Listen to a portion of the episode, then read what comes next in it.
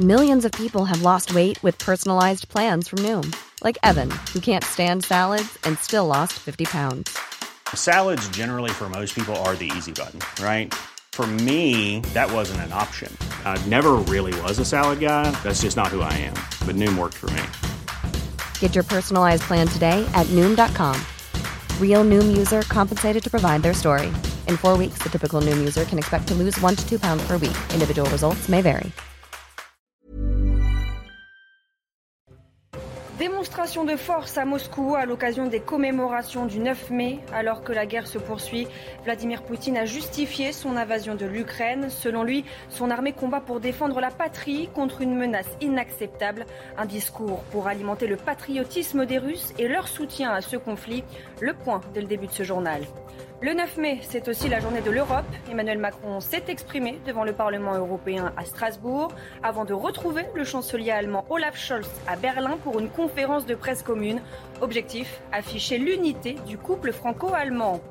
Le fils du chef étoilé Yannick Aleno, mortellement percuté par une voiture volée. Le drame a eu lieu à Paris dans la nuit de dimanche à lundi. Le chauffard a été placé en garde à vue. Une enquête est ouverte pour homicide involontaire aggravé. Et puis la reine d'Angleterre absente pour le discours du trône ce mardi, une première depuis 59 ans. Elisabeth II sera remplacée par le prince Charles. Le palais évoque les problèmes de mobilité de la monarque. Les précisions depuis Londres à suivre.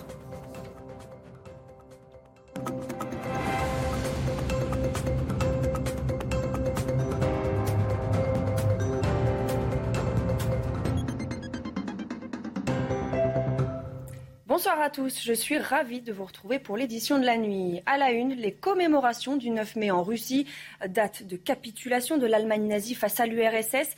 C'est l'occasion pour Vladimir Poutine d'exhiber son armée et cette année de justifier l'invasion de l'Ukraine. Retour sur cette cérémonie avec Marine Mulsé. C'est ce qu'on appelle une démonstration de force. 11 000 soldats, 131 unités de matériel militaire, ainsi qu'un lance-missile nucléaire ont défilé sur la place rouge de Moscou alors que Vladimir Poutine a déjà menacé d'avoir recours à l'arme nucléaire face à l'Ukraine. Lors de son discours, le dirigeant russe a d'ailleurs accusé son voisin de préparer une attaque nucléaire soutenue par l'Occident, avant d'encourager ses troupes engagées selon lui dans une guerre patriotique. Je m'adresse à nos forces armées et aux milices du Donbass. Vous vous battez pour votre patrie, pour son avenir, pour que les leçons de la Seconde Guerre mondiale ne soient pas oubliées. Notre devoir est de garder la mémoire de ceux qui ont écrasé le nazisme et de faire tout pour que l'horreur d'une guerre globale ne se répète pas. Un discours d'une dizaine de minutes, durant lequel Vladimir Poutine n'a pas annoncé la mobilisation générale, contrairement à ce que certains observateurs attendaient. Le président russe a ensuite déposé une gerbe de fleurs sur la tombe du soldat inconnu Ombre au tableau, de mauvaises conditions météorologiques qui ont empêché la tenue du très attendu défilé aérien qui devait clore la cérémonie avec l'avion de l'Apocalypse. L'île Yuchin, île 80, n'a pas volé depuis 2010.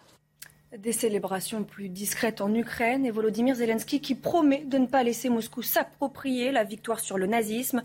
Depuis plusieurs mois, Vladimir Poutine cherche à établir un lien entre son intervention militaire et les événements de la Deuxième Guerre mondiale, qualifiant le régime de Kiev de néo-nazi. Je vous propose d'écouter le président ukrainien. Aujourd'hui, nous célébrons le jour de la victoire sur le nazisme. Nous ne permettrons à personne de s'approprier cette victoire. Notre ennemi rêvait que nous refusions de célébrer le 9 mai et la victoire sur le nazisme. Alors le mot dénazification a une chance. Cérémonie également en Pologne et ces images de l'ambassadeur russe arrosé de faux sang, vous le voyez, Sergei Andreev, la chemise et le visage maculé de rouge, tout comme plusieurs personnes de son entourage. Le diplomate a également été pris à partie par des manifestants pro-ukrainiens. À noter que la Russie dénonce sans cesse la russophobie des Occidentaux en général et de la Pologne en particulier. Dans la région de Lugansk, à l'est de l'Ukraine, une soixantaine de personnes seraient mortes après le bombardement d'une école samedi. Une centaine de personnes y auraient trouvé refuge alors que les combats s'intensifient. Le point avec Quentin Gribel. À l'arrivée des secours, l'école de Bilogorivka n'est plus qu'un immense tas de gravats. Seule une façade tient encore debout après le bombardement russe. Un témoin filme les dégâts avec son téléphone portable. Il est sous le choc. Le cratère est tellement profond, il va jusqu'au sous-sol du bâtiment. C'est horrible. Vu du ciel, l'école a totalement disparu. Selon le président ukrainien Volodymyr Zelensky, 60 civils ont été tués. Lors d'une visioconférence du G7, il a accusé Moscou d'appliquer les méthodes de l'Allemagne nazie. Les frappes de missiles sur Odessa et nos autres villes sont une imitation de la façon dont les nazis ont essayé de bombarder et de détruire les villes européennes, la déportation de plus de 500 000 Ukrainiens vers la Russie et les camps de filtration, comme ils les appellent, mis en place par les troupes russes dans les territoires occupés d'Ukraine, sont des imitations des déportations et des camps de concentration organisés par les nazis en Europe. Bilogorivka n'a pas été la seule ville de l'Est de l'Ukraine attaquée ce week-end. À quelques kilomètres de là, une maison a également été la cible de tirs d'obus. Retour en France où l'élan de solidarité se poursuit. À Bordeaux, un habitant a décidé d'offrir le gîte et le couvert à des réfugiés ukrainiens. Depuis mi-mars, son appartement ne désemplit pas et ses dépenses augmentent. Il espère un geste de l'État pour le soutenir dans son quotidien. Jérôme Rampenou est allé à sa rencontre. Jean-Michel Alix accueille des réfugiés ukrainiennes dans son appartement bordelais. Il y a quelques jours, ils étaient encore cinq de plus, une famille avec des enfants, pour laquelle il a trouvé un logement, un soulagement pour lui. C'est épuisant parce qu'on n'a jamais trop le temps de souffler. Bah, il y a toujours des questions à répondre. Euh, ce qui use un peu, c'est qu'on ne voit pas la fin. Euh, et c'est pas ça qui me démotive, mais c'est surtout que je me dis bon, il faut vraiment se préparer à tenir le choc pendant longtemps parce que c'est ça qui va être de plus en plus compliqué, quoi. Angela travaille sur Internet, mais elle ne touche presque plus rien de son entreprise ukrainienne. Ils ont réduit tous les salaires de 60%. On a le minimum. Mais au moins, c'est déjà ça. Cathy, elle travaille avec des entreprises américaines à distance, mais elle touche un salaire trop petit pour vivre seule en France. Et il y a la difficulté de la langue. Le français est vraiment très difficile et il faut beaucoup de temps et de pratique pour l'apprendre. En tout cas, si vous ne connaissez pas la langue, comment travailler ici? Sans revenus suffisants, c'est Jean-Michel qui subvient aux dépenses, mais il le sait, il ne pourra pas tenir plus longtemps sans des aides financières. À l'heure actuelle, Angela, qui est célibataire, qui est arrivée, euh, donc son dossier a été rempli le 15 mars. Elle a reçu que 99 euros il y a de ça à peu près 15 jours et toujours rien d'autre. Et on n'a aucune nouvelle si elle aura quelque chose d'autre. Problème supplémentaire, la couverture médicale. Ils n'ont aucune nouvelle de l'assurance maladie qui devait les recontacter. Le 9 mai, c'est également la journée de l'Europe et à cette occasion, Emmanuel Macron était à Strasbourg pour la clôture de la conférence sur l'avenir de l'Europe. Dans son discours, le président de la République a dénoncé des crimes inqualifiables en Ukraine, mais affirme que la France n'est pas en guerre contre la Russie. Écoutez. Pour que la justice parle, nous luttons et lutterons contre l'impunité des crimes inqualifiables commis par la Russie en Ukraine. Nous ne sommes pas pour autant en guerre contre la Russie. Nous œuvrons en Européens pour la préservation de la souveraineté et de l'intégrité territoriale de l'Ukraine, pour le retour de la paix sur notre continent. Il n'appartient qu'à l'Ukraine de définir les conditions des négociations avec la Russie. Mais notre devoir est d'être à ses côtés pour obtenir le cessez-le-feu puis bâtir la paix. Puis, nous serons là pour reconstruire l'Ukraine en Européen. Emmanuel Macron s'est ensuite rendu à Berlin, son premier déplacement à l'étranger depuis sa réélection. Le président de la République s'est entretenu avec le chancelier allemand Olaf Scholz. Ils souhaitent ensemble afficher l'unité du couple franco-allemand en temps de crise. Plus tard dans la soirée, vous le voyez, les deux hommes ont redit leur plein soutien à l'Ukraine devant la porte de Brandenburg, illuminée pour l'occasion en jaune et bleu. Le président Macron, toujours, qui dit son souhait d'ouvrir une réflexion sur l'organisation de notre continent. Il souhaite la création d'une communauté politique européenne, ajoutant que ses membres ne seraient pas forcément membres de l'Union européenne. Une proposition approuvée par l'ancien président François Hollande. Écoutez. Il faut être moins sur certains sujets qui n'intéressent pas tous, euh, tous les pays européens. Il faut être plus euh, s'il s'agit euh, de faire avancer la démocratie partout. Et on voit bien que pour l'Ukraine, pour la Géorgie, pour la Moldavie, euh, peut-être pour d'autres pays, à un moment il était question de, la Turquie. qui est un elle est toujours candidate, elle, elle, a toujours le statut de candidate. Est toujours associée à l'Union européenne, mais il faut peut-être avoir justement des statuts différents, avec des intérêts qui peuvent être communs, mais il faut qu'il y ait au cœur de cette Europe, et c'est la France et l'Allemagne pas seul, parce que l'Italie euh, est un grand pays, l'Espagne euh, veut aussi y accéder. Enfin, je ne vais pas ici faire la liste, mais on sait bien qu'on retrouvera quasiment les fondateurs de, ce qu'était autrefois le marché commun. Au chapitre judiciaire, François Fillon et son épouse se pourvoient en cassation. L'ancien Premier ministre a été condamné ce lundi en appel à quatre ans de prison, dont un enferme dans l'affaire des emplois fictifs de son épouse Pénélope. Le couple était absent lors de la décision.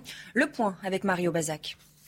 François Fillon et son épouse Pénélope n'étaient pas présents pour prendre connaissance de la décision de la Cour d'appel. L'ancien candidat à l'élection présidentielle a été condamné à une peine de 4 ans de prison, dont un an ferme, 375 000 euros d'amende et 10 ans d'inéligibilité. Une peine qui aurait été aménageable, réalisée sous bracelet électronique. Pénélope Fillon, elle, a été condamnée à une peine de 2 ans de prison avec sursis et 375 000 euros d'amende. Mais le couple a décidé de se pourvoir en cassation. Et donc, d'ici l'examen de ce pourvoi, les peines prononcées aujourd'hui euh, sont suspendues car aucune exécution provisoire n'a été euh, prononcée. Dans un communiqué, les avocats euh, du couple Fillon expliquent que selon eux, je cite, la Cour d'appel n'a pas tiré les conséquences de ses propres constatations sur les preuves apportées de la réalité du travail accompli par Pénélope Fillon depuis le début de cette affaire. Hein. Le couple Fillon a toujours affirmé qu'un réel travail avait été effectué par Pénélope Fillon. Par contre, l'Assemblée nationale peut dès à présent réclamer au couple les 800 000 euros de dommages et intérêts euh, auxquels ils ont été euh, condamnés, euh, soit le salaire touché par Pénélope Fillon sur les périodes incriminées. Cette tentative de féminicide particulièrement odieuse à Maison-Alfort dans le Val-de-Marne, un homme est suspecté d'avoir tenté de tuer sa compagne en lui crevant les yeux et en la lacérant de coups de couteau. Sa garde à vue a été levée et transformée en une hospitalisation sous contrainte en raison de son état psychiatrique. Retour sur ce qu'il s'est passé avec Viviane Hervier, Alice Delage et Marie Conan. L'agression d'une violence inouïe s'est produite ici, dimanche, au sixième étage de cet immeuble situé à Maison-Alfort. Les policiers ont été appelés par un voisin, alertés par les cris de la victime. À leur arrivée, ils découvrent une femme baignant dans une mare de sang, les yeux crevés, une oreille arrachée, le corps lardé d'une douzaine de coups de couteau. Les pompiers vont l'évacuer par nacelle dans un état critique. Les voisins sont sous le choc. C'est un acte de barbarie, je ne euh, pourrais pas dire autrement. Pas les mots. Franchement, sincèrement, euh, en y pensant, j'en perds mes mots. Le couple qui avait emménagé récemment au mois de février dernier était peu connu des voisins. J'ai jamais entendu crier ou quoi que ce soit. Quoi. Je pense pas qu'elle a déjà été tapée ou quoi que ce soit. C'est hargneux, pas de bonjour, tout. Et ça ne gênait pas que de couper la parole parce que quand on parlait à quelqu'un d'autre, c'était que carrément, oui, quelqu'un de bon, bizarre. Le parquet de Créteil a indiqué que l'homme, âgé de 41 ans, a été hospitalisé d'office les médecins qui l'ont examiné ont estimé que son état psychologique n'était pas compatible avec une garde à vue. Cette dernière a donc été levée. D'après la mère de Maison-Alfort, les quatre enfants du couple qui n'étaient pas présents au moment des faits ont été confiés à leurs grands-parents. Une enquête a été ouverte par la police judiciaire du Val-de-Marne. Le fils du chef Yannick Aleno, mortellement percuté à Paris. Les faits ont eu lieu dans la nuit de dimanche à lundi. Le chauffard au volant d'une voiture volée a été placé en garde à vue. Une enquête est ouverte. Reportage de Régine Delfour et Charles Baget, le récit de Kinson. Antoine Aleno roulait en scooter lorsqu'il a été mortellement percuté ici, à ce feu rouge, dans la nuit de dimanche à lundi. Le bruit de l'accident a surpris les riverains.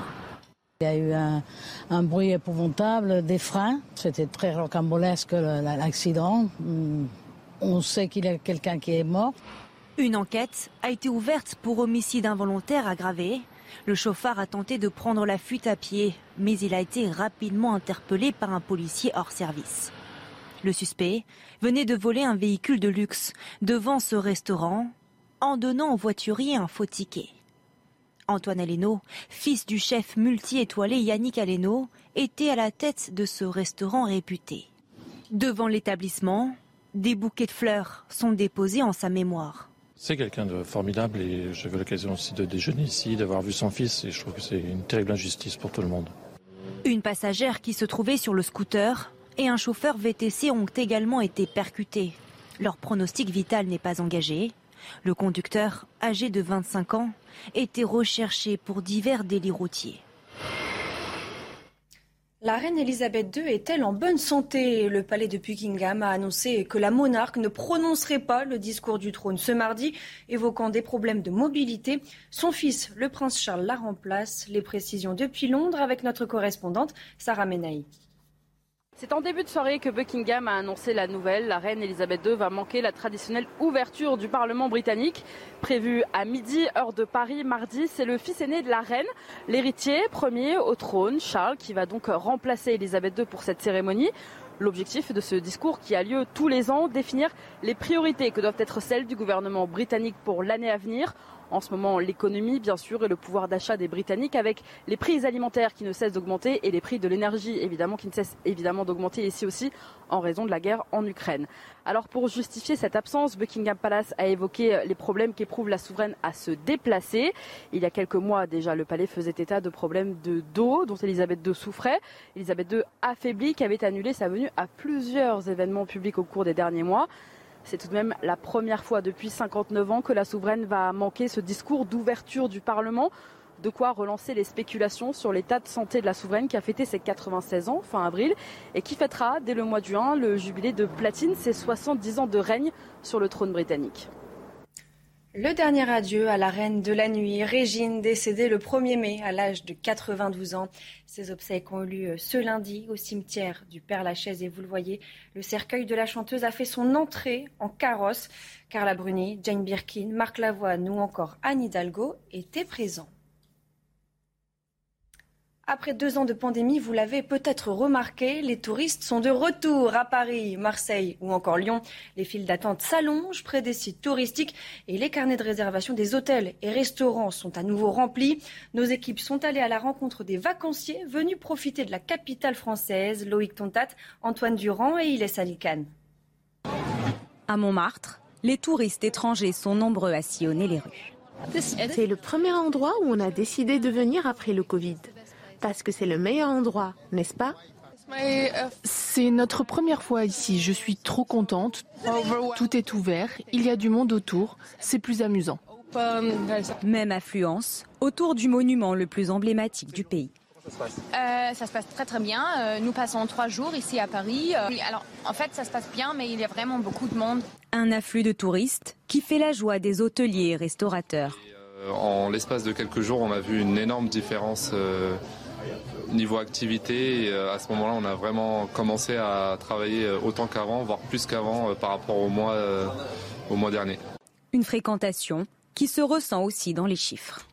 Au niveau du week-end de Pâques, effectivement, on est revenu à des chiffres de 2019. C'est la première fois avec des taux de 80 qui dépassent les 80% de taux de réservation, alors même jusqu'à 90%. Si l'année dernière avait été décevante, avec 23 millions de touristes accueillis à Paris, contre 55 millions de visiteurs avant l'épidémie, cette année pourrait finalement être meilleure que prévu, selon certains professionnels. Des touristes qui ont de la chance, le soleil est au rendez-vous, il va faire très chaud cette semaine, 27 degrés ce mardi à Paris, jusqu'à 31 degrés à Bordeaux et 29 mercredi à Lyon, un préambule estival qui arrive tôt dans l'année. Et c'est la fin de cette édition, tout de suite le JT Sport. Et on commence ce journal des sports avec du tennis. C'est la déception pour Alizé Cornet sur la terre battue de Rome. Seule Française engagée dans le tableau principal, la s'est inclinée dès le premier tour. Défaite 6-4, 6-4 face à l'ex numéro 1 mondial Simona Alep. Chez les hommes, c'est la renaissance de Stan Wawrinka. Le Suisse a dominé en trois manches l'Américain Opelka, 17e joueur mondial. Son premier succès depuis plus de 15 mois. Blessé au pied et longtemps écarté des cours, l'ancien triple lauréat sur les grands chelems n'avait plus gagné un match depuis l'Open d'Australie en 2021. Désormais 361e joueur mondial, Wawrinka tentera d'enchaîner un deuxième succès ce mercredi face au Serbe Laszlo Djere.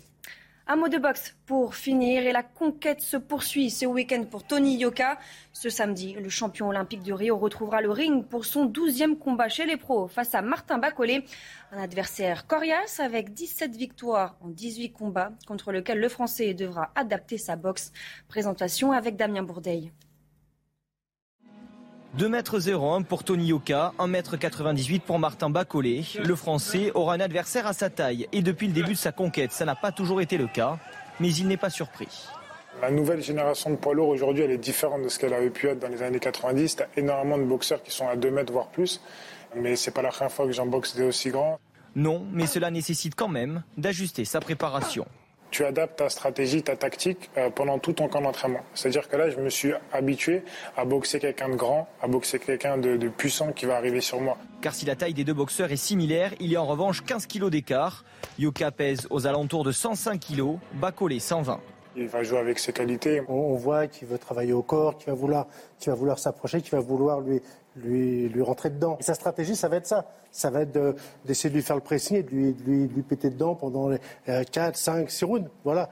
Et maintenant, Tony, il s'est bien boxé, il va, il va être beaucoup plus rapide. Je sais qu'il est dur au mal, qu'il encaisse très bien, qu'il va pas forcément tomber comme ça, qu'il va falloir, va falloir boxer, il va falloir faire des rounds, il va falloir pas douter si jamais euh, en le touchant, euh, je vois que je le couche pas tout de suite. Bacolé a justement travaillé sa tonicité pour rivaliser avec Yoka, capable de tenir le rythme sur la durée. Réponse samedi pour savoir lequel des deux aura le mieux décrypté son adversaire. Hey, it's Paige DeSorbo from Giggly Squad. High quality fashion without the price tag. Say hello to Quince.